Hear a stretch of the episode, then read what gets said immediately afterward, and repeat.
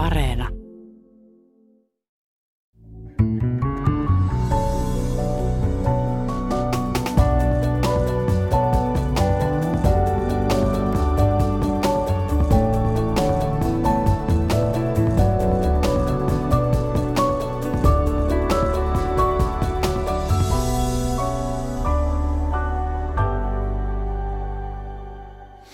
Aluksi lainaan teille Jarkko Tontin uutta esseekokoelmaa. Ja pyydän teitä oikein keskittymään tähän tekstiin. Minkä takia? Koska tämä kenties tämä teksti kertoo, miten teidän omat mielipiteenne ja minun mielipiteeni syntyvät. Lainaus alkaa. Jokaisen ihmisen tietoisuus on läpeensä ristiriitainen kokonaisuus ajatuksia ja mielipiteitä, jotka myös muuttuvat ajan myötä. Se, miten tämän, äh, tämä ihmiseksi kutsuttu sekamelska ilmaisee itseään muille, antaa aina vääristyneen kuvan. Ei vain siksi, että muut ymmärtävät sanomisemme aina väärin omista ennakkoluuloistaan lähtien mitä erilaisimmilla tavoilla, vaan myös siksi, että ihminen ei itsekään ole selvillä itsestään. Iso osa tekemisistämme ja sanomisistamme on oirehtimista, ei järjellä suunniteltua ja pohdittua, vaan reagoimista miten sattuu tunteella ja refleksinomaisilla tavoilla, jotka juontuvat elämämme tapahtumista lapsuuden ratkaisevista vuosista alkaen. Suureen osaan mielipiteistämme pätee se, että me tiedä, miksi meillä on ne. Jarkko Tontti, ää, tervetuloa ohjelmaan. Kiitos Ruben. Keskustelemme Jarkko Tontin kanssa siitä, miksi Suomi palvoi fasistista kalastajaa ohjelmamme toisessa osassa. Me aloitamme ulkopoliittisen instituutin tutkija ja Venäjä-asiantuntija Jussi Lassilan kanssa ja puhumme muun muassa siitä, miten Venäjä saattaisi hajota. Jussi Lassila, tervetuloa ohjelmaan. Kiitos. Aloitetaan tästä propagandasta. Sinä olet antanut ymmärtää, että Putinin propaganda on tietyllä tavalla tulossa tiensä päähän. Nyt kysyn sinulta, että onko tämä tavallaan Putin itse ja hänen esikuntansa rakentanut itselleen aikapommin käyttämällä termiä erillissota? Koska sitten pitää pitää yllä tätä erillissodan myyttiä, jolloin eh, esimerkiksi tappioiden selittäminen – ja kenties jossain vaiheessa, vaikka se on epätodennäköistä, yleisen liikekannallepanon aloittaminen tulee aika ongelmalliseksi, jos kyse on vain erillissodasta.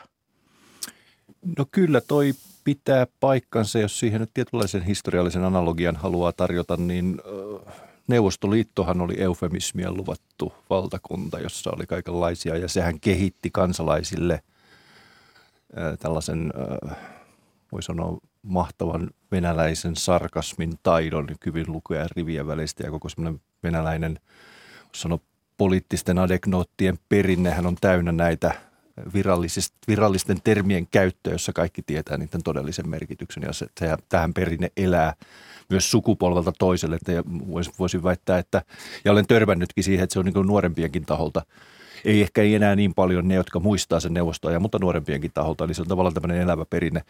Ja tässä mielessä voisi ajatella sitä, että kyse yksi osa siinä koko sen Neuvostoliiton voisi sanoa tämmöistä delegitimisoitumista ja, ja uskottavuutensa menettämistä kansalaisten silmissä niin kuin osin sitä hajoamisprosessia. Niin tämä, tämä on niin kuin tähän hetkeen laitettavissa ja tässä mielessä niin kuin on laitettu, se hallinto on luonut oman ansansa tälle – tälle koko operaatiolle ja, ja tässä mielessä tämä koko erikoisoperaatio alkaa olla yhä irvokkaampi. Mutta sitten taas toisaalta pitää muistaa, että, että juuri tämä yhteiskunnallinen passiivisuus, erityisesti poliittinen passiivisuus, niin se on antanut sen ja pidän sitä edelleenkin siinä keskeisempänä suojana – Putinille ja Putinin hallinnolle. Tämä, tämä on erittäin mielenkiintoista Jussilaisella, koska jos olen ymmärtänyt oikein maallikkona ja epäilen, että en ole ymmärtänyt välttämättä mitään oikein, mutta, mutta Putinin propagandan yksi seuraus ainakin, ei myös kenties tavoite, ainakin silloin kun Surkov-niminen mies hoiti hänen mediaoperaatioita ja mediaspektaakkeleita, jolloin yhteiskuntaan lavastettiin draamoja, niin on ollut se, että, että kansalaiset passivoidaan, heistä tehdään kyynisiä. Tehdään kansalaisia, tuotetaan kansalaisia, jotka eivät enää usko mihinkään, mutta eivät myöskään käy valtaa vastaan. Joo, kyllä. Siis tämä on tietenkin sitten kiistanalasta tai, tai silleen debatin aihe se, että kuinka paljon se on tietoista. Siinä on tietyllä tavalla tietoista ajatusta tämmöisenä psykologisena vaikuttamisena, mutta mä luulen, että enemmänkin se on ajatusta siitä, että tuotetaan spektaakkeleja, tuotetaan tämmöistä niin kuin virtuaalista politiikkaa, ohjattua demokratiaa, mm. milloin mitäkin tämmöistä tietynlaista iskulausekulttuuria, joka sekin itse asiassa periytyy periytyy sieltä neuvostoajalta ja tämä jatkunut erityisen vahvasti Putinin aikana. Aina joku tietynlainen, tiettyä teemaa painotetaan ja sitten sen ympärille rakennetaan tällainen virallinen poliittinen totuus. Ja toki sitä tehdään, mä sanoisin ensisijaisesti sen takia, että se on se, mitä osataan ja sille ei ole vastavoimia. Ja sitten on huomattu, että siinä on myös tällainen isossa kuvassa hallinnon ja regiimin vallassa pysymistä – palveleva funktio sillä, että se atomisoi, fragmentoi yhteiskuntaa. Ja hajottaa ja hallitsee. Hajottaa ja hallitsee kyllä tässä mielessä. Se on se, se, se niin kuin suorin vaikutus. Ja sitten on totta kai sieltä, jos me tutkitaan näitä erilaisia nyansseja, mitä tapahtuu esimerkiksi vaikka hallinnon toimissa sosiaalisessa mediassa, osin myös nyt näissä vaikka propagandakeskusteluohjelmissa, niin siellä kyllä niin kuin – osataan pelata tavallaan tämmöisen modernin autoritarismin keinon, jossa ei luoda mitään tämmöistä pohjoiskorealaista hermeettistä tilaa, jossa niin kuin luotaisiin joku täysin virtuaalinen todellisuus, vaan se yhteiskunnan moniäänisyys tietyllä tavalla tunnistetaan siellä, mutta sitten se pyritään sen oman propagandan kautta tekemään tyhjäksi. Tämä, tämä on mielenkiintoista just sellaista, koska kun Suomessa tuli uutisia, täällä oltiin taas toiveajattelun kenties valloissa, että ajatella, että liberaali poliitikko on nyt saanut kritisoida sotaa mm, Venäjän televisiossa. Näinhän uutisoitiin tällä viikolla. Niin sinä totesit, että nämä televisio-ohjelmat on käsikirjoitettu. Nyt mä kysyn sulta, että kun luodaan tällä hetkellä tällainen näytelmä televisiossa, että päästetään joku liberaali ja muuten liberaalit on täysin marginaalinen poliittinen voima Venäjällä, televisio vähän kritisoimaan, niin mihin sillä pyritään? Siis onko se paineiden purkamista vai onko itse asiassa tarkoituksena se, että annetaan nyt liberaalin puhua sotaa vastaan, niin sodan kannatus nousee?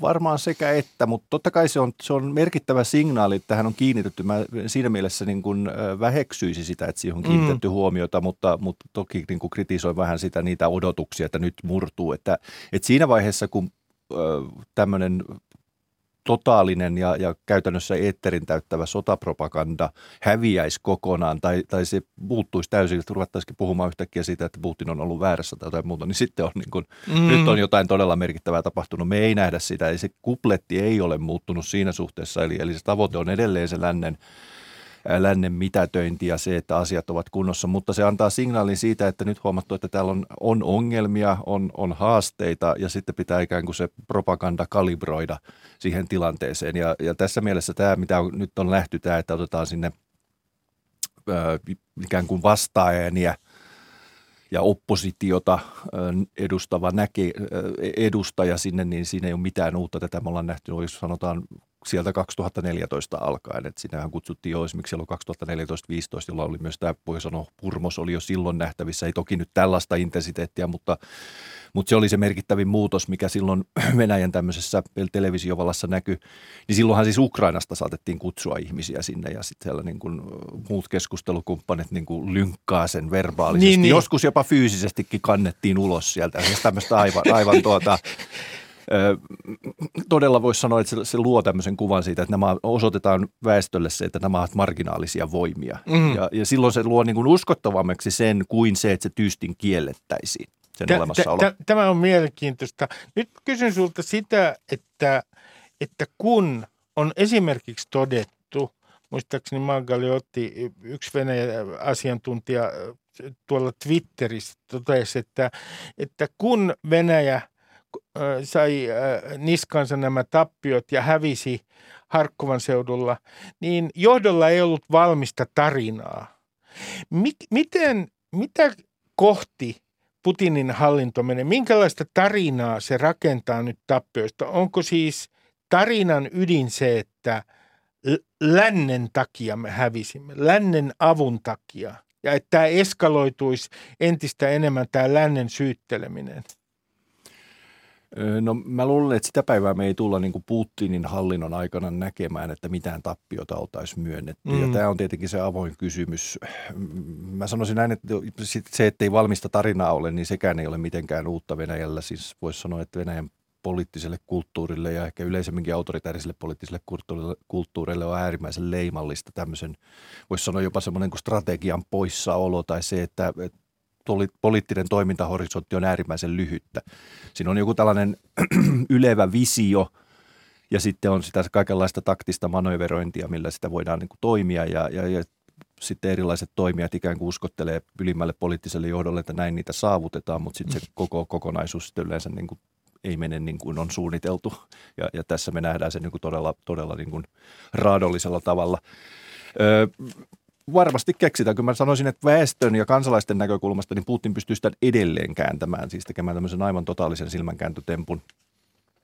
Aiemminkin tätä on nähty, mutta toisaalta me ollaan nyt niin poikkeuksellisessa tilanteessa, että, että mä epäilen, että sen, sen ikään kuin jääminen vain sellaiseksi, että no se olisi sitten tässä ja kaikki jatkuu kuten ennenkin, josta taloudellisesti kyettäisiin kompensoimaan, että, että kansalaisten elintasossa ja muissa – asioissa ei tapahtuisi mitään muutosta. Että voitaisiin todella palata siihen ennen 24. helmikuuta. Niin kuin itse asiassa vielä aika isossa osassa väestöä ilmeisesti on tällainen pieni utopia. Se koko ajan on murenemassa, mutta sitä edelleen on, että kohta on niin kuin kaikki niin kuin ennenkin.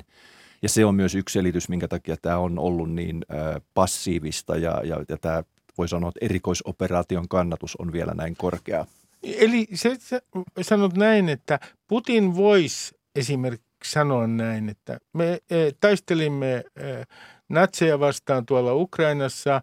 Me saimme, e, jos alueita, meillä on edelleen Krimi ja meillä on tiettyjä alueita Itä-Ukrainasta. Vaikka tulisi tappio, niin hän pystyisi vielä selittämään jollain tavalla tämän edukseen niin, että kansalaiset ei ryntäisi kadulle ja yrittäisi pudottaa häntä.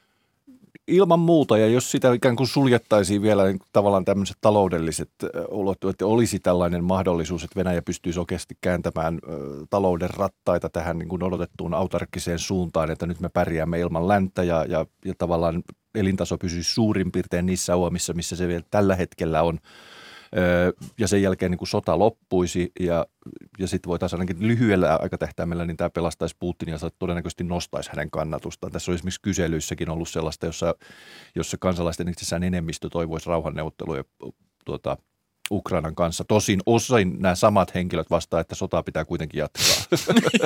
tämä osoittaa tietenkin tätä niin kuin yhteiskunnallisen ajattelun niin kuin täydellistä ajattelemattomuutta tai sellaista, että ei oikeastaan ole mitään syvempää pohdintaa mistään niin tämä, yhteiskunnallisesta prosessista. Tämä, tämä, tämä on juuri se erittäin kiinnostava juttu, koska sä viittaat äh, muun muassa lehtihaastattelussasi ja tuossa äh, Susanne Päivärinen ohjelmassa epäilijöihin ryhmänä.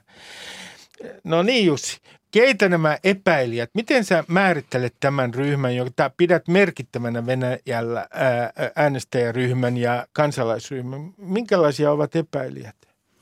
No se on nyt oikeastaan nimitys tähän tämmöisen aika tuoreen, tuota, tämmöisen hyvin rajatun, mutta, mutta siis sanotaan ensimmäisen todella syvän semmoisen laadullisen tutkimuksen tästä tämän, tähän erikoisoperaation vastaanotosta ja, ja, ja siitä käytti tämä Simjonov-niminen tutkija, joka, joka käytti, niin hän puhuu tämmöisistä epäilijöistä.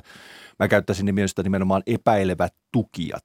He on edelleen enemmistönä Putinin takana. He aina luottaa siihen, mitä hallinto tekee.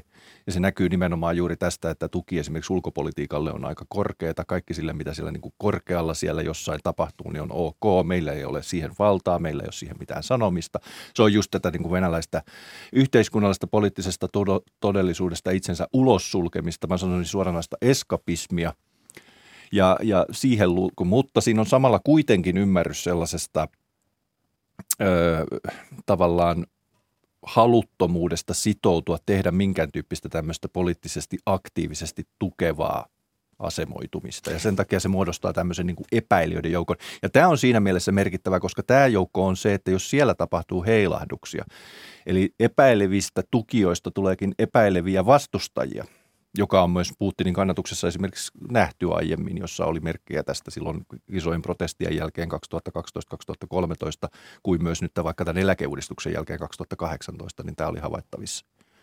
No, tämä on erittäin mielenkiintoinen juttu myös sikäli, että kun usein siis täällä, mä teen nyt yleistyksen, mutta usein me ajatellaan niin, että jotenkin vähän vaistovaraisesti, että Putinin kannattajat, ne ovat niin yksi joukko, jolla on siis selkeä ideologia ja he palvovat tätä suurta johtajaa. Mutta siis todellisuudessa on niin, että Putinin kannattajien joukko on hyvin heterogeeninen ja heillä on hyvin erilaisia motiiveita. Näin, näinkö on? Kyllä, siis voisi sanoa, että silloin, ja tämä on muuttunut, tähän on sitten tietenkin tullut tämä yhä syvenevä autoritäärisyys mukaan ja, ja sitä kautta sitten myös ne vastavoimien heikkous, joka tällä hetkellä on se, mikä Putinia pitää vallassa, eli käytännössä se yhteiskunnan kuin myös ympäröivän eliitin heikkous siitä, että ei voi oikein pysty tekemään tilanteelle mitä. Mutta silloin, jos ajatellaan, mihin Putin, niin silloin kun hän, hän tuli valtaan ja loi todella vahvan mandaattinsa, niin hänen kykynsä oli nimenomaan solmia tavallaan tämmöisiä yhteiskuntasopimuksia hyvin erilaisten ryhmien kanssa. Hänellä vei ikään kuin mandaatin pois monilta liberaaleilta, koska se oli tärveltynyt silloin 90-luvulla nämä markkinauudistukset. Hän pystyi flirttailemaan tai kesyttämään radikaalit nationalistit – hän teki, vei kannatuspohjan tavallaan kommunisteilta ja silloisilta nationalisteilta 90-luvulta. Eli hän oli sillä tavalla osasi pelata taitavaa peli, mutta tämä joukkohan on tullut tavallaan kapeammaksi ja Mä sanoin, että silloin se suurin selittävä syy sille Putinin tukella ne on just nämä passiiviset konformistit, joka on tietyllä tavalla aina ollut läsnä, mutta, mutta se on tullut yhä tavallaan ehkä välinpitämättömäksi. Ja niin kauan kuin tietynlainen muu arki on siedettävällä tolalla, niin ei, tämä tilanne ei muutu miksikään, mutta, mutta nyt on tietenkin merkkiä siitä, että taloushan ei tule pysymään kovin, kovin tuota, tai sen näkymät ovat aika, aika sumuiset ja heikot. Puhutaan tästä Venäjän hajoamisen skenaariosta, joka on nyt tullut jopa suomalaisiin lehtiin. Ensiksi kysyn sinulta, että silloin Jeltsinin aikana, mulla on tällainen maalikon muisti epävarma ja hämärä, että, että silloinhan puhuttiin tästä uhasta ja se koskee esimerkiksi Tatarstania, jolla oli ää, ää, halua lähteä omilleen ja lisätä omaa autonomiaa, nyt Tsetseeniasta tietenkään puhumattakaan. Kuinka lähellä Venäjän hajoaminen oli Jeltsinin kaudella 90-luvulla? No se on hyvä kysymys, mitä se olisi sitten käytännössä tarkoittanut esimerkiksi Tatarstanin itsenäistyminen. Periaatteessa olisihan se ollut mahdollista sillä tavalla, että, että Venäjän keskusvalta, joka oli menettänyt tyystin kontrollinsa alueisiin, se oli rahaton. Tosin näillä alueilla ei ollut yhtään sen enempää rahaa ja, ja, ja tämä olisi johtanut sitten jos se olisi nyt tavallaan voisi ollut mahdollista, että nämä olisi lähtenyt omille teilleen ja hajonnut, mitä siitä sitten olisi seurannut, niin olisiko tapahtunut joku uudelleen, uudelleen tapahtuminen keskittyminen, jossa, jossa ne varojen puutteessa olisi sitten pakko ollut ikään kuin liittyä taas keskusvallan yhteyteen, en tiedä. Mä en itse pidä kovin, kovin tai en näe näköpiirissä sellaista, että tapahtuisi mitään varsinaista hajoamista. Mm. Meillä on tällä hetkellä käynnissä Venäjän imperiumin hajoaminen, tämä on ollut pitkän aikaa ja tämä on yksi sellainen traaginen huipentuma sille tämä sota Ukrainasta ja, ja nimenomaan ne Venäjän poliittisen johdon kyvyttömyys hyväksyä se 91 rajojen todellisuus. Putinin jälkeen, jos se hetki koittaa ja tämä prosessi syvenee, niin mä luulen, että se vaan syvenee ainoastaan se, että Venäjän vaikutusvallan heikkeneminen entisen Neuvostoliiton alueella syvenee. Ja silloin niin kuin kiikariin tulee vaikka Valko-Venäjä. Ukraina on nyt jo tietyllä tavalla lopullisesti Eli... menetetty ja, ja se vaan sitten tulee ajan myötä niin kuin minkälaisin alueluovutuksena, mitä muuta, niin se on, se on, se on eri asia. Mutta mä sanon, että tämä on niin kuin peruuttamaton prosessi. Ja sitten tietenkin tämä, että palataanko siihen tilanteeseen, mikä Tsetseniassa oli 90-luvulla, että Ed Kadirovin asemahan romahtaa sillä hetkellä, kun Putinin valta romahtaa, koska Joka se tuet, ollut... loppuu, tuet loppuu Moskovasta, niin, niin se tilanne on silloin sitten taas aivan uusi. Mä luulen, että ne on ne, on ne keskisemmät alueet. Federalismi ehkä tulee syventyä, mikä, mikä on tarkoituskin, että Venäjän nimessä oleva federaatiohan on, on irvikuva. Venäjähän on federaatio ilman federalismia ja, ja tässä mielessä niin mä luulen, että vääjäämättömästi jossain vaiheessa, jotta Venäjän kokoista aluetta voi millään järkevällä tavalla hallita, se tarkoittaa enemmän valtaa alueille. No vaikka et pidä tätä realistisena vaihtoehtona, niin jos me katsotaan nyt kaikkia mahdollisia maailmoja, niin siis semmoinen pro- prosessi, missä Venäjän sisällä, e, en tarkoita mitään täydellistä hajoamista, mutta sinne syntyy jännitteitä alueiden ja keskusvallan välillä. Ja sitten se synnyttää tilanteen, joka on arvaamaton, ei oikein tiedetä, mitä tulee tapahtumaan. Niin Suomen kannaltahan kaikkein huonoin vaihtoehto on se, että Venäjällä ei ole vahvaa keskusvaltaa. Me ei sanota sitä aina ääneen, mutta itse asiassa väitän näin, että pitkään täällä oltiin oikein tyytyväisiä Putinin kaudesta, koska niin kuin, äh, haluttiin äh, sellainen valta Venäjälle, äh, joka teki Venäjän ennakoitavaksi. Niin mitä sanot tästä, että keskusvalla, Suomen kannalta niin kuin voimakas keskusvalta on ehdottomasti meidän intressimme Venäjän suhteen? Varmasti riippuu sitten minkälainen se keskusvalta on. Mm. Voidaan me sanoa tietenkin, että esimerkiksi kun Ranska on hyvin keskusvaltainen presidenttivaltainen demokratia. Mm. Jos, jos nyt olisi nähtävissä se, että Venäjällä todella – jonkunlainen demokratia juurtuu tai lähinnä se, että jonkunlainen demokraattinen hallinto sinne pystyy muodostumaan ja se ei sitten jollain aikatänteellä lipsu takaisin tämmöiseen autoritarismiin, mutta edelleen toteuttaa hyvin todennäköisesti Venäjän perinteet huomioiden, niin, niin edelleen semmoista hyvin vaikka presidenttikeskeistä systeemiä, jossa toki parlamentilla on enemmän roolia, alueilla on enemmän valtaa, mutta yhtä kaikki siinä on, se on tietyllä tavalla tällainen – se Moskova-keskisyys varmasti tulee säilymään, niin tuota, en mä näkisi, että tämä, tämä tuota, Tämä olisi varmaan se kaikkein ideaalein tilanne. Mutta jos se on, äh, ehkä silloin 90-luvulla siinä oli sitä sovietologian perinnettä, neuvostoajan perinnettä, koska oli Neuvostoliiton kanssa opittu toimimaan ja sitten Jeltsinin tilanne oli niin kaoottinen, joka oli aivan ymmärrettävä, että siinä pelättiin tietenkin tätä, mikä oli ihan aiheellinenkin pelko, että mihin kaikki tämä valtava sotilaallinen äh, voima ja, ja ne resurssit, mikä neuvostovallalla oli, että mihin kaikkialle ne päätyy ja, niin, ja kaikki muut ongelmat. Ja, ja sitten tietenkin vielä siis semmoisia, jotka oli ihan silloin pohdinnassa, että, että alkaako sieltä tulla niin kuin nälkäpakolaisia ja kaikenlaista tämmöistä, koska se oli siis paikoin jopa tie, tie, no oli se lopulta ehkä aika teoreettinen, mutta kuitenkin huomioon otettava seikka oli esimerkiksi, että syntyykö niin kuin akuutti elintarvikepula jollain alueella, eli tällaiset jotkut nälkäpakolaiset. Ja, ja mä luulen, että, että nyt tilanteessa, jossa Putinin valta loppuu, niin me ei olla näin äärimmäisten kysymysten äärellä kuitenkaan. Er, erittäin opt, optimistinen sanoma kaiken tämän kesken. Tämä on hauskaa. Joskus jotain hieman optimistista tulee Venäjältä ää, tai Venäjän tilanteesta, mutta Jussi Lassila viimeinen teema tässä, johon olet viitannut, tämä venäläinen historiatietoisuus, tämä historiapolitiikka niin huomautit tuossa Susanne Päivärinen haastattelussa, että Venäjä ei ole koskaan tehnyt tilejään selviksi Stalinin perinnön kanssa. Ja 90-luvulla alussa oli Memorial, jonka perusti Andrei Saharov ja muutamat muut. Se on nyt kielletty. Se yritti tuoda Stalinin rikoksia esiin. Mikä siinä on niin vaikeaa Venäjällä? Että katsottaisiin asioita silmästä silmään oman historian suhteen, nimenomaan esimerkiksi Stalinin vainoja. No se on vaikea sanoa. Tietenkin mä voisin jälleen kerran katsoa siihen niin kuin semmoisia historiallisia paralleeleja, että kyllähän meillä niin kuin Euroopan unionistakin löytyy, jos katsoo vaikka Frankon perinteen käsittelyä Espanjassa tai hyvin monessa Näin. muissakin maissa, joissa on tätä, ja erityisesti jos siellä on tämmöistä niin kuin autoritarismin syvää perinnettä tai syviä jakolinjoja, tai latinalaisessa Amerikassa niin kuin Pinochetin perinnön tarkastelu ja huomataan se, että kuinka pitkiä prosesseja ne on. Ja Venäjällä se ei päässyt sitten millään tavalla alkuun. Siinä oli lupaava tilanne ja, ja tämmöistä niin sanottua lustraatiota, eli täydellistä vapautumista näistä niin kuin neuvosto ajan, voisi sanoa, vaarallisista ja ongelmallisista instituutioista, erityisesti turvallisuuspalvelusta, niin sehän jäi kesken.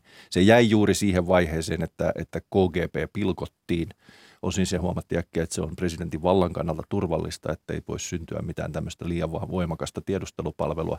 Mutta siellä oli myös tausta-ajatuksena se, että vapaudutaan näistä kaikesta KGPn perillisyydestä. Ja, ja, ja siellähän oli siis FSPn ensimmäisenä johtajana oli hyvin voimakas liberaali henkilö, mutta se jäi täysin puolitiehen. Ja, ja tietenkin tämmöistä vapaata keskustelua hän oli perestroikan perintönä hyvin paljon, mutta mä näkisin, että, että yhteiskunta ei ollut siihen täysin valmis. Ja sitä siivitti sitten ajatus tämmöisestä täydellisestä taloudellisesta merkityksettömyydestä, kansallisen itseymmärryksen kadotuksesta, sen imperiaalisen tunteen penettämisestä, joka olisi voinut olla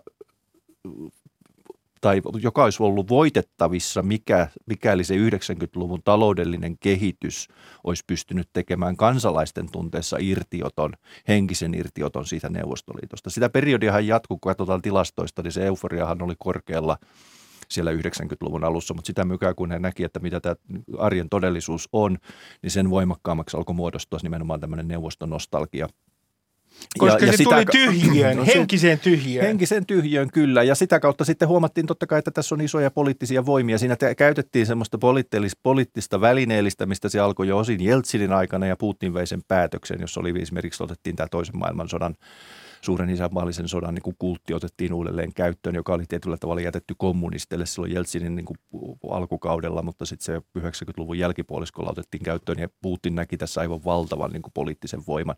Ja siihen kytkeytyy tietenkin, jos me mennään tähän suuren isänmaallisen sodan kulttiin, toisen maailmansodan johtaja, niin kuka oli ylipäällikkönä, niin se oli tietenkin generalissimus Stalin.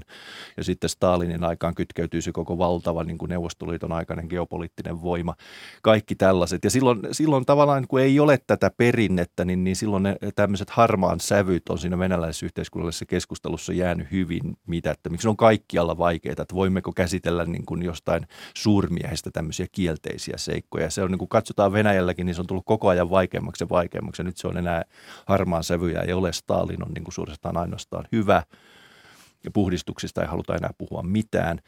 Ja tästä on sitten, niin kuin mä, oon, mä oon aivan varma siitä, että kuluu jonkun aikaa, niin yhtäkkiä taas Stalin on sitten kaikki terrori halutaan tuoda esille, mutta silloin mä niin kuin toivoisin todella sitä, että me päästäisiin semmoiseen riippumattomampaan käsittelyyn, että ei se ole tätä jatkuvaa niin kuin aaltoliikettä ja historian valjastamista poliittisiin tarkoitusperiin. Jussi Lassila, tuhannet kiitokset haastattelusta. Kiitos.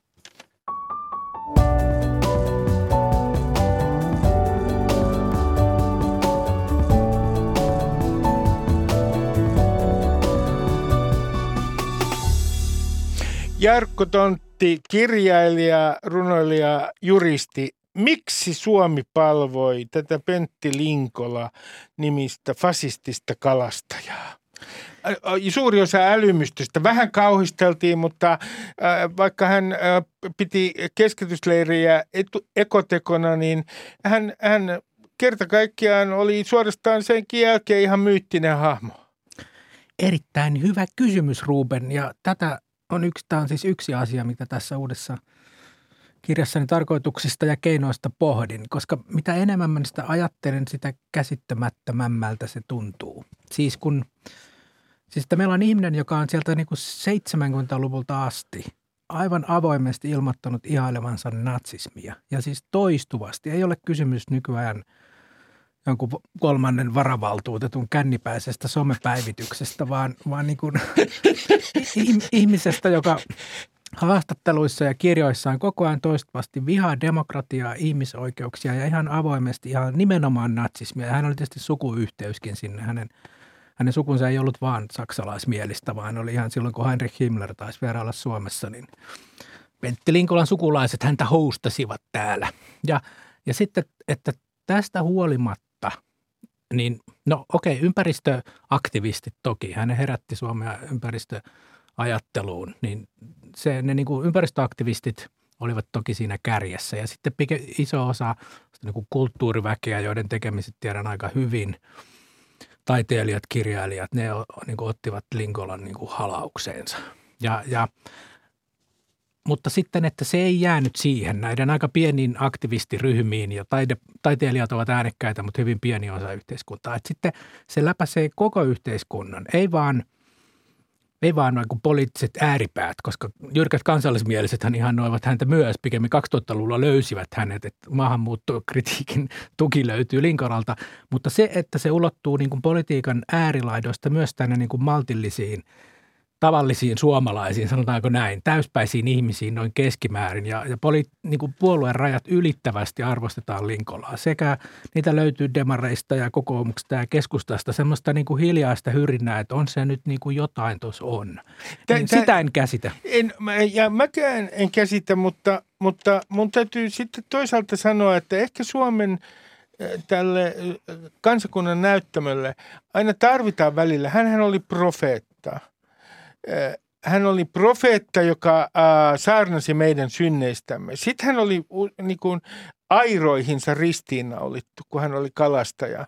Hän, hän oli sellainen Jeesushaamo, joka kärsii meidän puolestaan ja jossa me näemme omat syntimme. Minusta, minusta näytti, että hän sai ihan tämmöisen raamatullisen hohteen välillä julkisuudessa. No totta, ja vähän samalla lailla toinen ehkä analogia, en ihan varma tuosta Jeesuksesta, mutta onko se niin hyvä analogia, mutta joskus aikanaan muinaisina vuosisatoina hoveissa oli aina hovinarri, joka sai sanoa ihan mitä vaan, toisin kuin, hän ei menettänyt päätään toisin kuin hovimies, joka jos, jos sanoi jotain.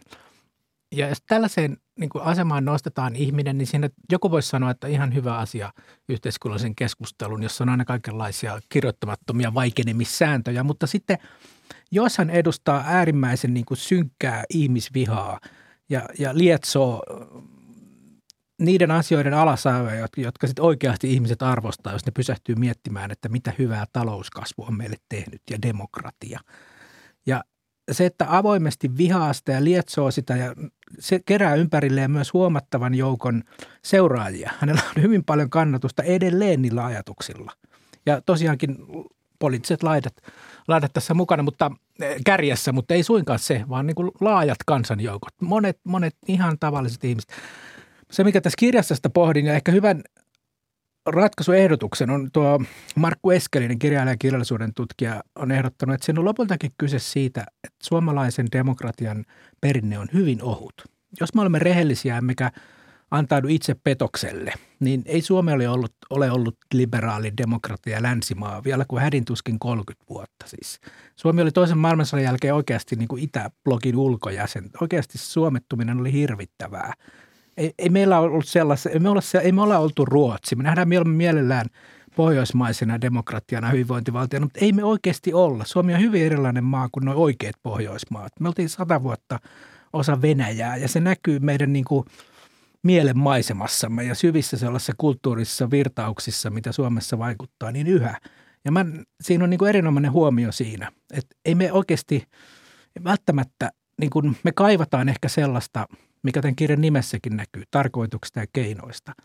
Että, että tarkoitus pyhittää keinot. Me kaivataan jotain, joka laittaisi nämä nyt asiat kuntoon.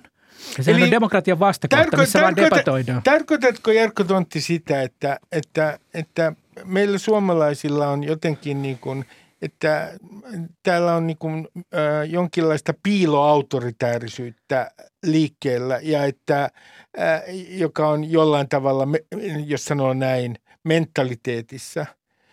Ja että, ja, ja, että, ja että esimerkiksi, kun tuossa kirjassa nimittäin äh, kirjoitat tästä suomalaisesta sananvapauskeskustelusta, niin sinnekin sinä toteat, että, että tämä koko sananvapaus on ollut täällä Suomessa hyvin hauraalla perustalla noin historiallisesti. Että, että me aivan, me, meillä on aivan harhainen näkemys siitä, kuinka demokraattinen maa tämä on ollut.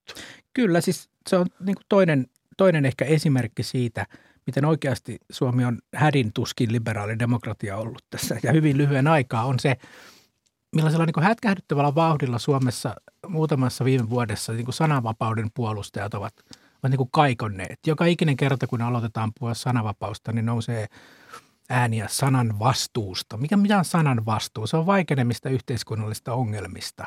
Ja sit nähdään Sinä niin inhoat tätä sanaa. Se, se on ihan järkyttävä. Siis se on ihan Kekoslovakia. Ja, ja, ja sitten toinen on, niin kuin, nähdään joka puolella vihapuheita. Te toimittajat täällä yleensä päivästä toiseen kauhistelitte vihapuhetta. Ja varmaan saattekin kiukkusta palautetta, mutta se kuuluu demokratia avoimeen keskusteluun, että tulee palautetta ja ja sit, siitä tulee kansalaisilta kovia sanoja. Minkä takia, minkä takia Jarkko Tontti, kun sinä kovin sanoin kritisoit tätä käsitettä vihapuhe, niin noin oikein niin kuin ihan täsmällisesti, niin mikä siinä käsitteessä, mä tiedän, että sä oot koulutukselta juristi, mikä siinä sun mielestä on täysin epätarkkaa siinä käsityksessä, että, että meillä on semmoinen ilmiö, kuin, valtavan laaja ilmiö kuin vihapuhe? No koska se on niin vaikeasti, että käytännössä täysin mahdoton tarkasti määritellä. Ja nyt jos meidän niin kuin varatuomari hatun päähäni, niin meillä on hyvin, edes jonkinlaista tarkkuutta saadaan tähän niin sananvapauden niin juridisiin rajoitteisiin sillä, että meillä on niin kuin rikosnimikkeitä, jossa on vaikka niin kuin kunnianloukkaus ja, ja näitä on niin kuin Laiton uhkaus. Kaikenlaisia tällaisia. Että siinä pystytään niin kuin jotenkin hahmottamaan, että mikä on kiellettyä ja mikä sallittua. Mutta vihapuhe on sellainen niin täysin politisoitunut ja nykyään oikeastaan täysin puoluepolitisoitunut käsite, mikä oikeasti tarkoittaa vaan niin kuin meidän poliittisten vastustajamme vasta, hyökkäämistä heitä vastaan ja että olkaa hiljaa, kaikki mitä te sanotte on vihapuhetta. Tästähän on niin kuin kyse. Valtioneuvosto tilasi siis, punavihreä hallitus tilasi niin sanotun vihapuhetutkimuksen, joka oli siis täysin poliittisin motiivein tehty tutkimus, jossa oikeasti vain osoitetaan käytännössä sormella, no perussuomalaisia varmaankin lähinnä, että noi puhuu vihapuhetta. Sitähän oli kyse. Eikä mä kuullut kukaan toimittajan kysyvän tällaisia. Teidän pitäisi olla vallan vahtikoiria esimerkiksi tätä hallitusta vastaan, mutta en ole huomannut kriittistä puhetta hallituksen tilaamasta vihapuhetutkimuksesta. Ja se niin kun, palatakseni Linkolaan, niin siinä on jotain sellaista, ja kun olen asunut useassa Euroopan maassa pitkiäkin aikoja tässä muutaman vuosikymmenen aikana, niin täällä on jotenkin hyvin erilainen se tunnelma. Se, sieltä tulee sellainen historiasta juontua välillä sellainen eksistentiaalinen uhka. Suomalaisuus on nyt uhattuna. Silloin ei ole aikaa niin kuin demokraattiseen niin. debateeraamiseen. Silloin ollaan hiljaa ja yhteen suuntaan mennään ja, ja sitten vajennetaan. Ja siinä Linkolassa, joka nimenomaan tarkoitus pyhittää keinot, ympäristö on pelastettava, kaikki keinot käyttöön, keskitysleirit pystyyn, niin siinä on jotain samaa. Että yksi tarkoitus kerralla, kaikki keinot käytössä.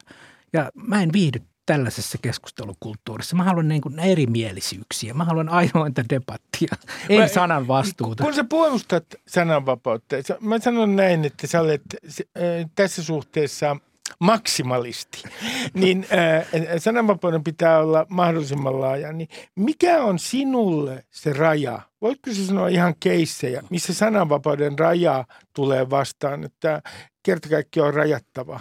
No meillä on ihan, ihan kohtuu hyvät rikoslainsäädännöt. Toki siellä on niin kuin reivattavaa. Et, et, se on niin kuin laiton uhkaus on aika selvä. Uhkaillaan ihmisiä. Selvä, ei näin. Ja se on siellä – Yhdysvalloissakin, missä on huomattavan paljon sekä juridisesti että kulttuurisesti laajempi sananvapaus on se.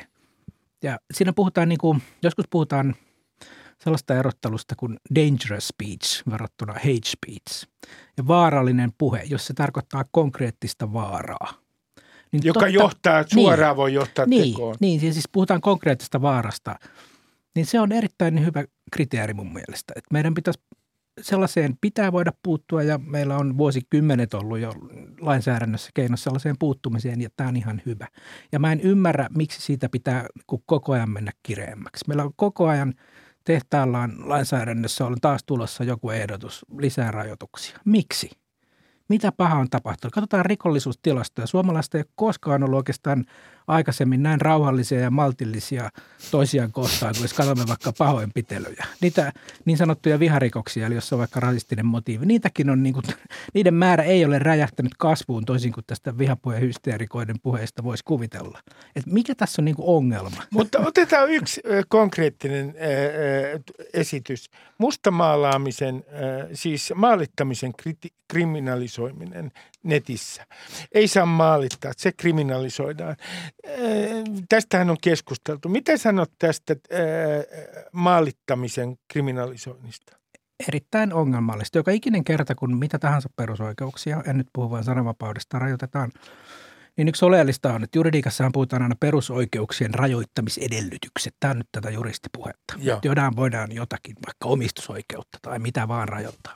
Ja yksi niistä on tarkkarajaisuus että me pitää voida niin kuin sit tarkasti tietää, miksi on jotain tehty. Ja siinä mielessä vaikkapa se laiton uhkaus on tosi tarkkarajainen ilmaisuvapauden rajoitus. Mutta mitä on maalittaminen? Kiukkunen somekeskustelu jollain alustalla, että nyt lähetetään kyllä tolle poliitikolle palautetta, tyhmä lakiehdotus. Onko se maalittamista? Miten, kuinka uskomaton yksinkertaisesti demokraattisen keskustelun rajoittamisen niin kuin mahdollisuudet avautuu? Todella vaarallista. Mä palaan Jarkko Tontti nyt äh, sinun kritiikkiisi puolueita kohtaan. Sinähän petyit itse vihreisiin. Sä olet vihreissä töissä. Entinen vihreä sitten eheytynyt. sitten eheytynyt. niin, niin mihin sinä petyit silloin, kun sä olit puolueessa ihan duunissa, niin mihin petyit? No täytyy sanoa, että kun katsoo sitä puoluetta katsoin muutaman vuoden sieltä sisältäpäin ja niin kuin kirjassakin kirjoitan, niin mä en ihan pidä sitä vakavasti otettavan aikuisen ihmisen puolueen. No siinä on opiskelijajärjestön piirteitä. Että niin kuin muutaman vuoden välein tulee uusi opiskelijasukupolvi, ja olen yksi näistä, joka sitten niin innokkaasti yliopistossa yleensä saa vihreän herätyksen ja, ja menee mukaan. Sitten menee muutama vuosi ja sitten todellisuus iskee päälle. Mennään töihin ja aloitetaan niin oikea elämä. Ja sitten yleensä se vihreiden äänestäminen vaihtuu sitten jonkun aikuisten ihmisten puolueen äänestämiseksi. Ja mä en oikein, niin kuin, mä en voi ottaa vakavasti ihan sitä puoluetta suoraan sanottuna. Ja sitten meillä on ihan konkreettisia poliittisia kysymyksiä, mihin tällainen johtaa. Että meillä on yleensä niin kuin, tietynlainen niin opiskelija-aaltoja mukana mennään. Se johtaa sellaiseen, että yleensä kiivaasti vastustetaan jotain. Ja se vaihtuu muutaman vuoden välein. Että se on se vastustamisen eetos. Että että nyt meille tilaa, ja siis tietysti ydinvoima on tästä yksi vähän niin kuin koominen, niin sä, esimerkki. Sä, sä kirjoitat äh, kirjassasi, esseekokoelmassa nimenomaan äh, ydinvoiman vastustamisesta. Ja sä muistaakseni kirjassa kirjoitat näin, että tämä on siis suoranainen vihreiden rikos, tämä ydinvoiman vastustaminen. He ovat hidastaneet tällä tavalla äh, ilmastonmuutoksen aiheuttamien ongelmien ratkaisemista. No ei vaan, niin kuin, ei vaan hidastaneet. Tässä oli erinomainen juttu, joka Suomessa ei täysin vähälle olemattomalle huomiolle. Muutama vuosi sitten Economist-lehti, niin kuin liberaalin demokratian kirkas soidun kantaja mediassa, ja Suomeenkin tarvittaisiin sellainen oli ihan kuvitellut vaihtoehtoisen tulevaisuuden ja oltiin pohdiskellut, että mitä jos öljykriisin aikana silloin 70-luvulla olisi tehty länsimaissa semmoinen päätös ja koko maailmassa, että aletaan nyt rakentaa ratkaisuksi ydinvoimaa lisää kunnolla. Joissakin maissa, niin kuin Ranskassahan on tehtykin, ja heillä menee aika kivasti. 70 prosenttia tulee ydinvoimasta sähköstä, sähköstä 70 prosenttia muistaakseni. Jos näin olisi tehty, niin koko ilmastonmuutosta nykymerkityksessä ei olisi tullut. Kukaan ei, niin kuin siinä ekonomistijutussa hyvin sanottiin, että kukaan ei olisi oikeastaan muutamaa tutkijaa lukonottamatta kuullut koko sanaa.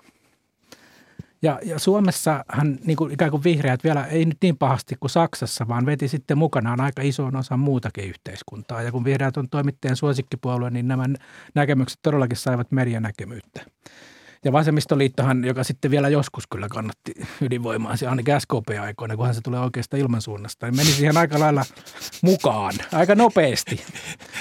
Ja, ja siihen nähden, niin kuin, että vihreäthän on nyt se puolue, joka rummuttaa koko ajan niin kuin ilmastonmuutos. Niin kuin kaikki menee, jo tehkää jotain, niin kuin Linkola vähän henkisesti, tuosta alarmistista liioittelua myös. Ja se on yksi sivumennen sanoi Linkolan perintö ja Suomen yhteiskunnassa keskustelussa muutenkin on tällainen alarmistinen, niin kuin, vaikka nyt mä käyttäisin ihan sanaa joidenkin keskustelujen osalta kuin ilmastohysteria. Se on niin kuin äärimmäisen vakava kysymys ja eksistentiaalinen uhka ihmiskunnalle. Mutta sitten oikeasti sit meillä on siis niin kuin oikeat tutkijat eivät lähde hysteriaan. Petteri Taalas esimerkiksi, josta puhun tuossa kirjassa.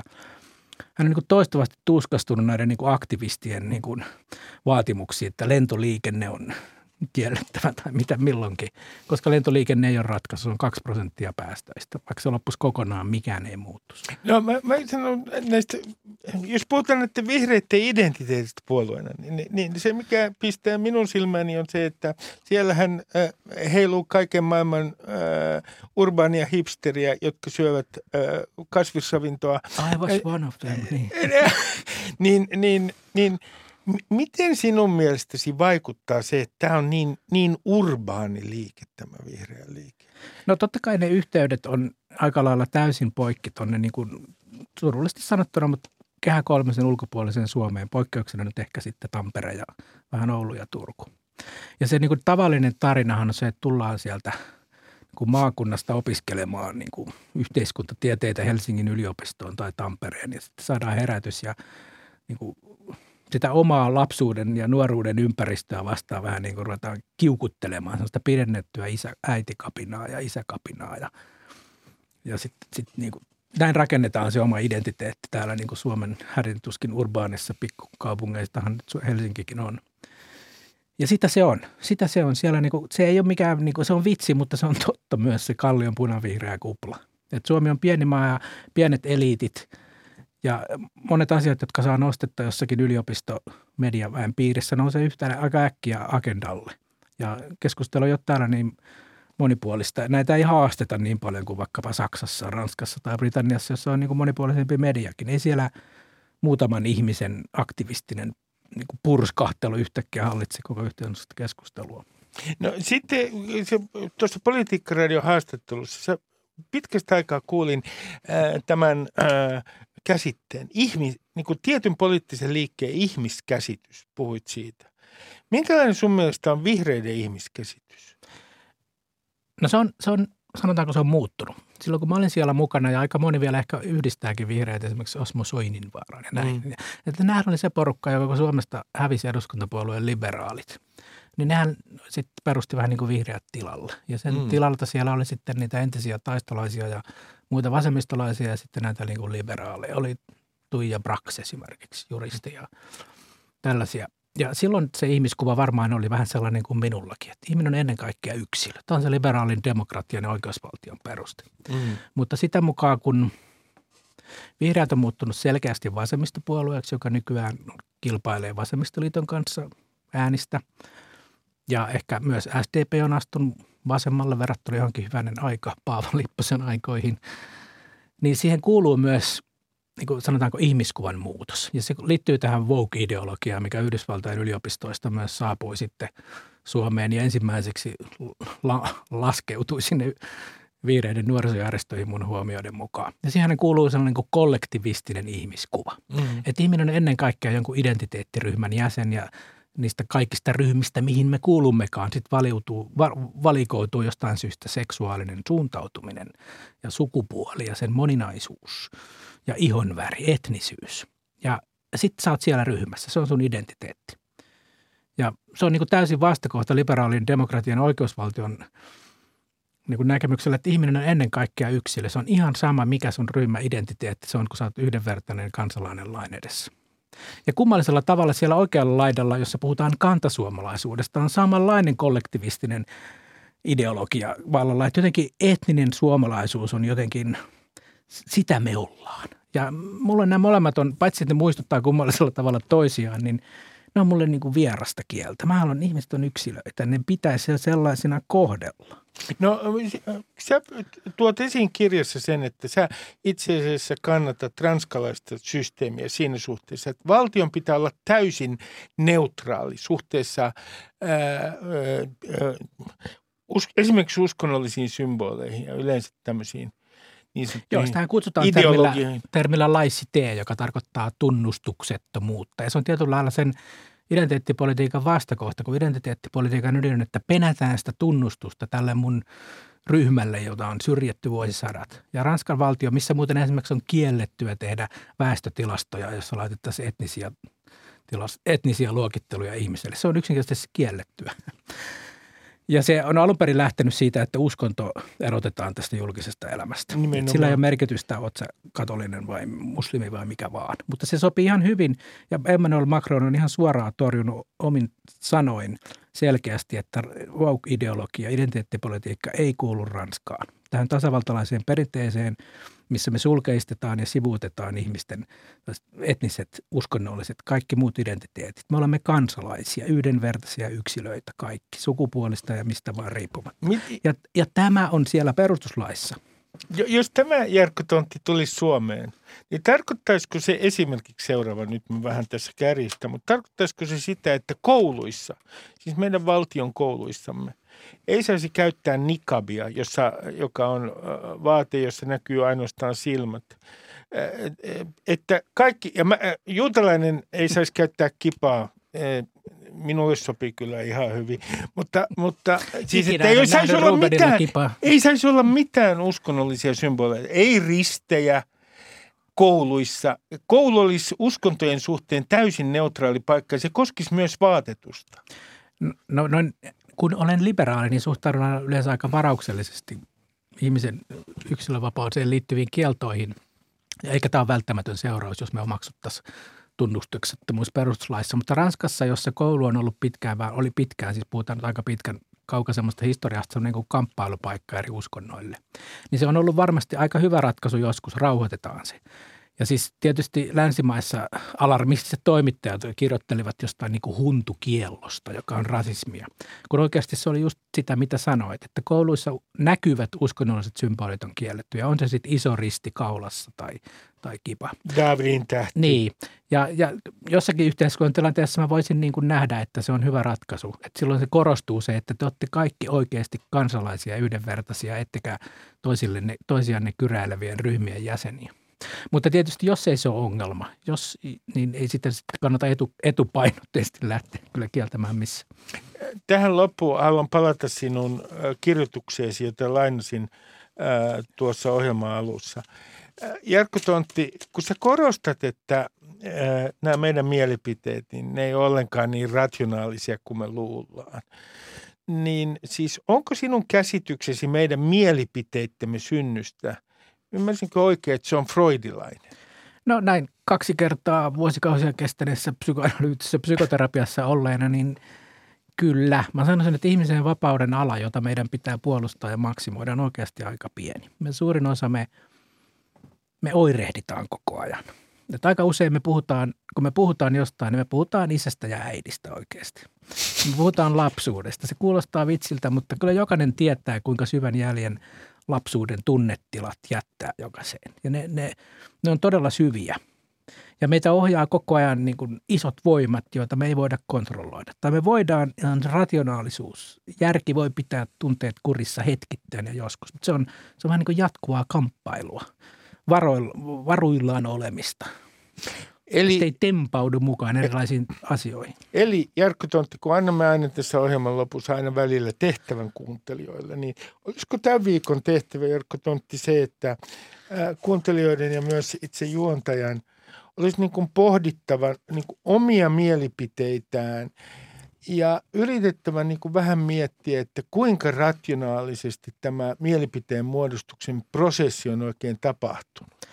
Niin, jokaisen ihmisen kannattaisi miettiä, että miksi olen tätä mieltä kuin olen. Ja ihan siis rehellisesti, ei, ei sitä tarvitse niin kuin, jokainen alkaa siinä keksiä syitä ja tekosyitä, mutta joskus kannattaa olla ihan rehellisesti miettiä, että, että tunne itsesi, niin kuin filosofi Sokrates sanoi, ja se on todella vaikeaa. No Jarkko Tontti, kysyn sinultakin, kun olen vaihtanut öö, mielipiteitä kuluneella viikollakin ja hyvin epärationaalisesti. Sehän on minulle tyypillistä. Niin koska sinä vaihdoit viimeksi mielipiteen ö, jonkun asian suhteen? Kyllä se liittyy johonkin somekeskusteluihin, jossa olen huomannut, että jo tässäkin kirjassa, mitä olen sanonut, olen sanonut epätarkasti, kun kollega huomautti, että tuolla puhun ristiriitaisesti kulttuureista ja – ja länsimaisuudesta. Ja havahduin heti, että uusi painos pitäisi tehdä kirjasta. Jarkko Tontti, kiitoksia paljon haastattelusta. Kiitos Ruben ja, ja Suomen kansa. Ja teille Suomen kansalle tämä tehtävä. Miettikääpä ää, nyt, että miten te olette oikein päätynyt tuohon teidän mielipiteeseenne. Sehän on tapahtunut aivan epärationaalisesti. Se tarina, jonka te selitätte itsellenne siitä, kuinka rationaalista se on, sehän on puppua. Niin se on minunkin kohdallani puppua. Voi voi, voikaa oikein hyvin.